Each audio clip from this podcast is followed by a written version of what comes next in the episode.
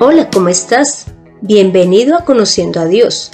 Mi nombre es Consuelo Gutiérrez y te estaré acompañando en este podcast, en donde conocerás más de Dios y cómo llevar a la práctica tu vida de fe. Además entenderás lo que Dios tiene para ti. Prepárate para que tus ojos y oídos sean abiertos y encuentres el propósito para tu vida. Todo esto sin importar tu edad, condición social, conocimientos o nacionalidad. Al hablar con las personas, varias de ellas han expresado su preocupación, su temor por las cosas que están viviendo actualmente, por su situación económica, su salud, su hogar, su familia o por lo que está ocurriendo a nivel nacional y mundial. Por eso es que hoy hablaremos del temor. El temor es una reacción natural del cuerpo ante el peligro, pero también es un sentimiento que se genera debido a la incertidumbre que estamos pasando, por lo que va a ocurrir o está ocurriendo en ese momento. Entonces esto genera angustia, genera desesperanza, pero pues nosotros no nos podemos quedar ahí, sino que debemos de darle una solución a este temor. Así que veamos algunos ejemplos en la Biblia de hombres que también tuvieron temor, también tuvieron angustia. Y lo primero que te preguntaré es, ¿qué sentirías si tienes que pasar por un lugar donde sabes que vive alguien que te quiere matar? Pues ¿cómo te parece que esto le pasó a Jacob? Jacob es quien después toma el nombre de Israel.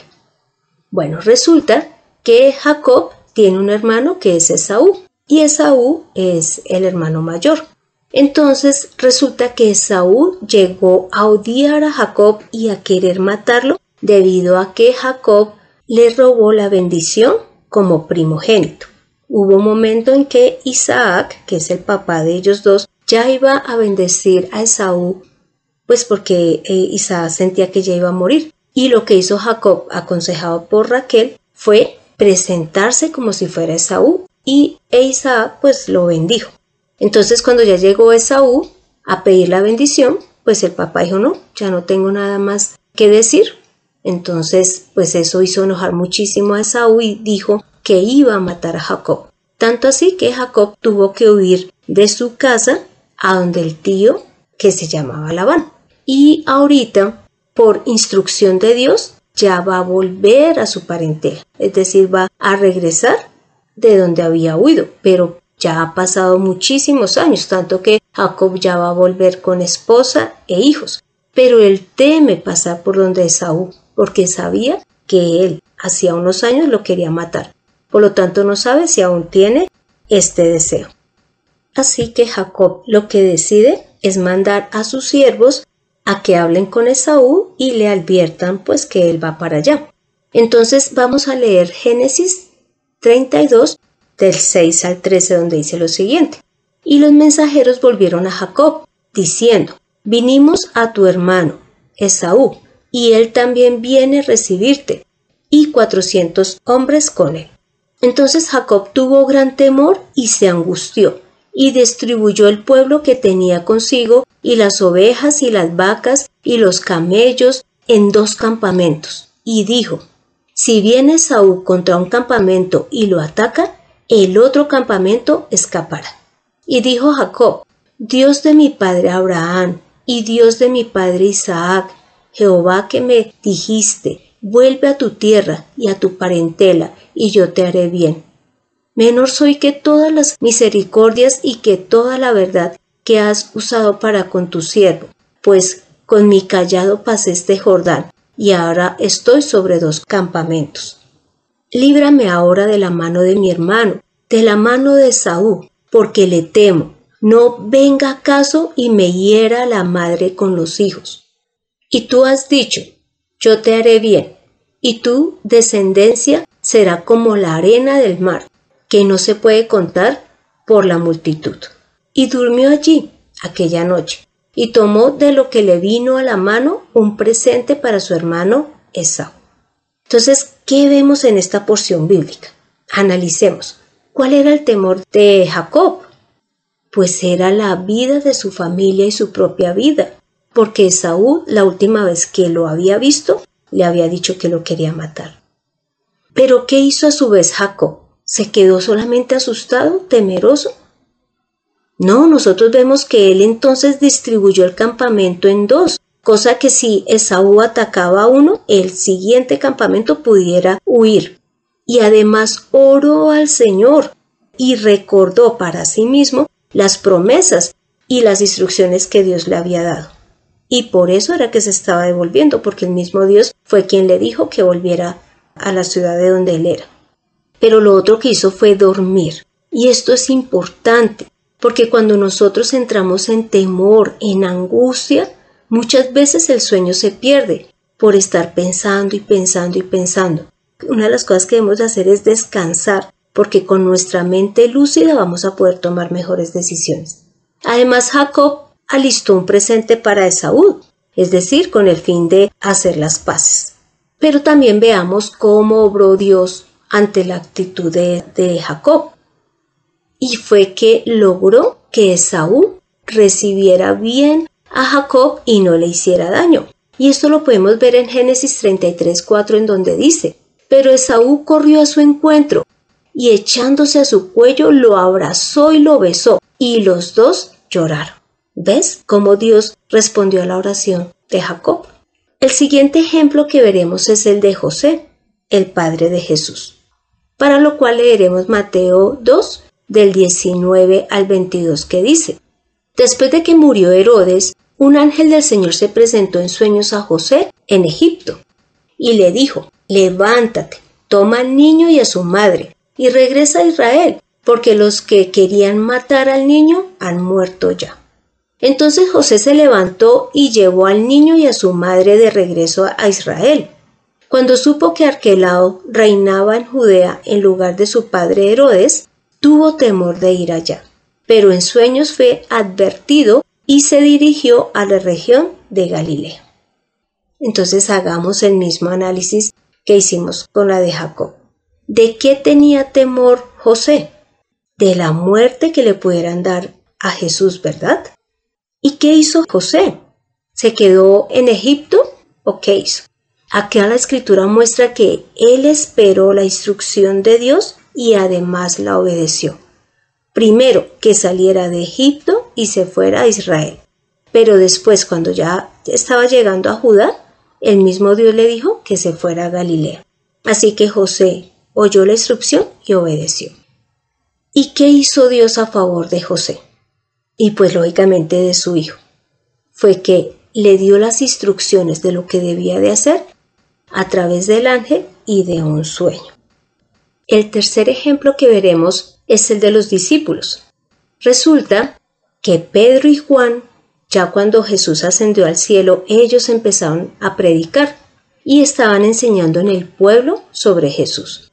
Y en ese momento se vinieron los sacerdotes, el jefe de la guardia del templo y los saduceos y los arrestaron y los metieron a la cárcel. Como ese día era tarde, entonces no, pues no, solamente los dejaron en la cárcel y ya. Pero al siguiente día, entonces ya vinieron los gobernantes, los ancianos, los escribas, los sacerdotes, inclusive el sumo sacerdote eh, Anás y Caifás fueron, pues para interrogarlos sobre lo que estaban haciendo. Entonces, como todas estas personas no pudieron hacer nada en contra de Pedro y de Juan, porque veían pues que eran aceptados por el pueblo y que además habían sanado al cojo, entonces lo único que hicieron fue amenazarlos y decirles que no hablaran más en el nombre de Jesús. Y los expulsaron. Entonces, ¿qué hicieron ellos? Es lo que vamos a leer ahorita en Hechos 4 del 29 al 31 que dice. Ahora, Señor, mira sus amenazas y concede a estos siervos tuyos proclamar tu palabra sin ningún temor.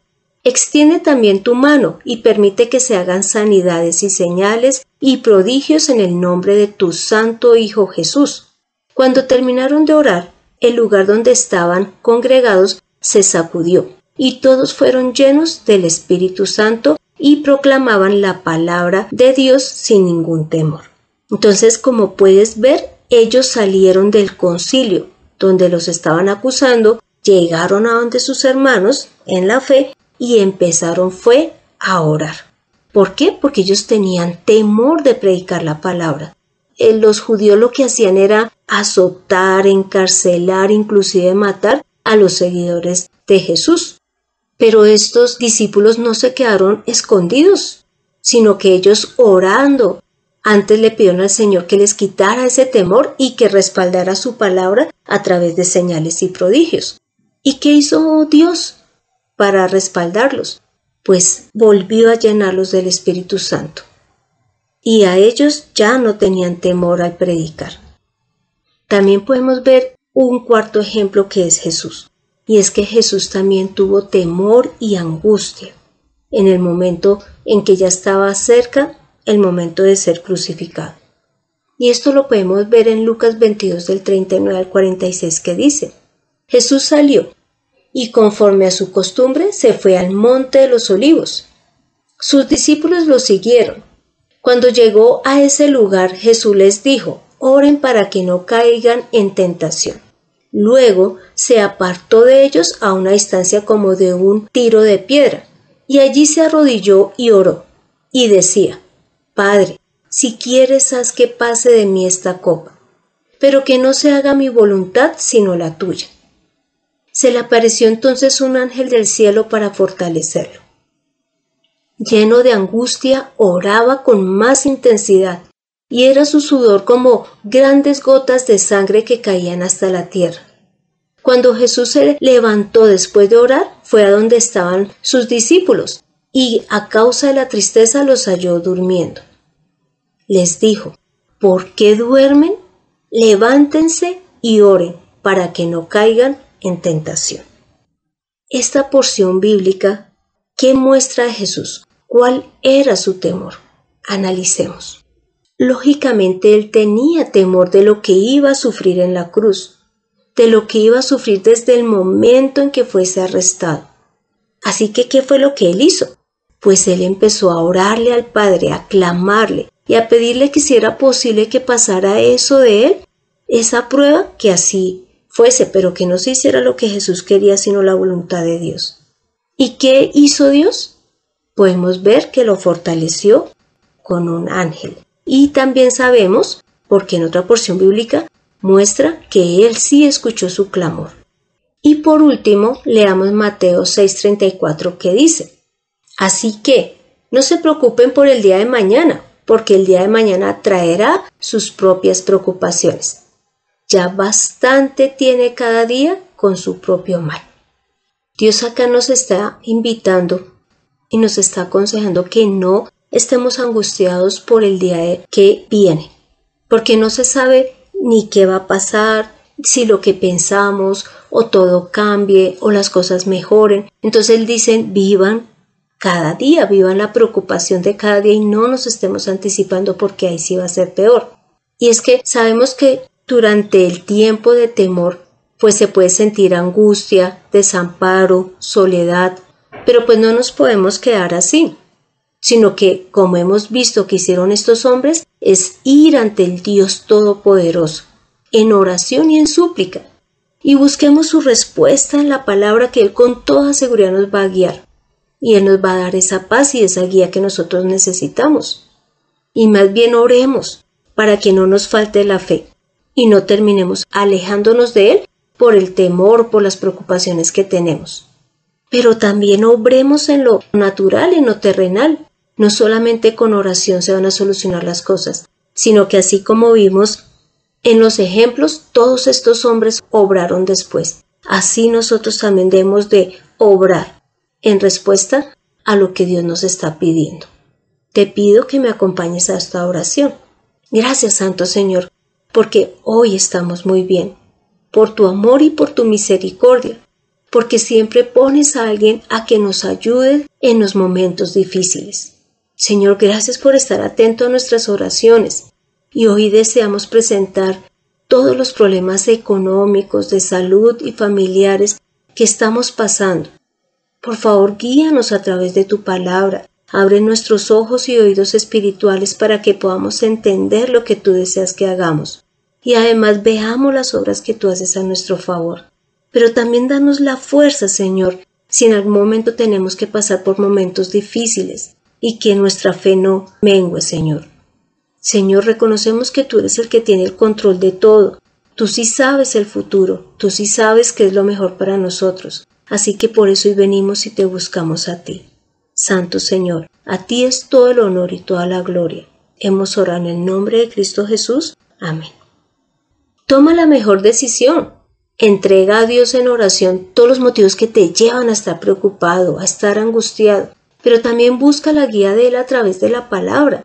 Y además obra, haz lo que tengas que hacer. Si es un problema familiar, ve y busca a tu familia y habla con ella. Si es un problema económico, busca la manera en que puedas solucionarlo, ya sea buscando trabajo, haciendo lo que tú sabes hacer, ese arte que tienes, poniéndolo en práctica y vendiéndolo a los demás, prestando el servicio que tú sabes prestar, pero que nunca dejes que tu fe mengue.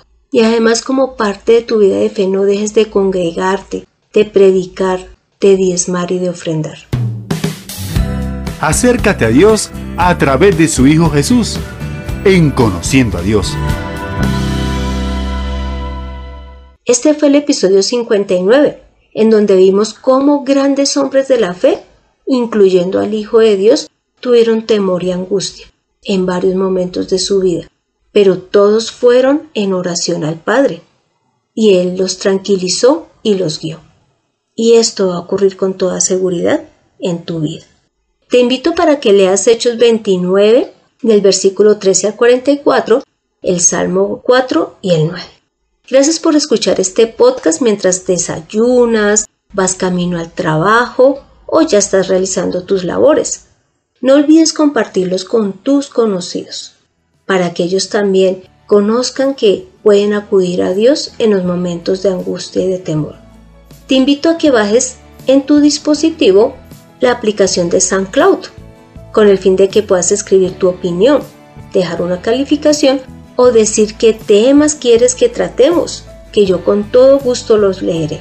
O también puedes escribir al correo de mirtaconsuelog.gmail.com. Soy Consuelo Gutiérrez, tu compañera en este camino. Quiero darle las gracias a José Luis Calderón por la edición de este podcast. Busca a Dios en los momentos difíciles, que Él siempre estará para ayudarte. Nos vemos en el próximo episodio.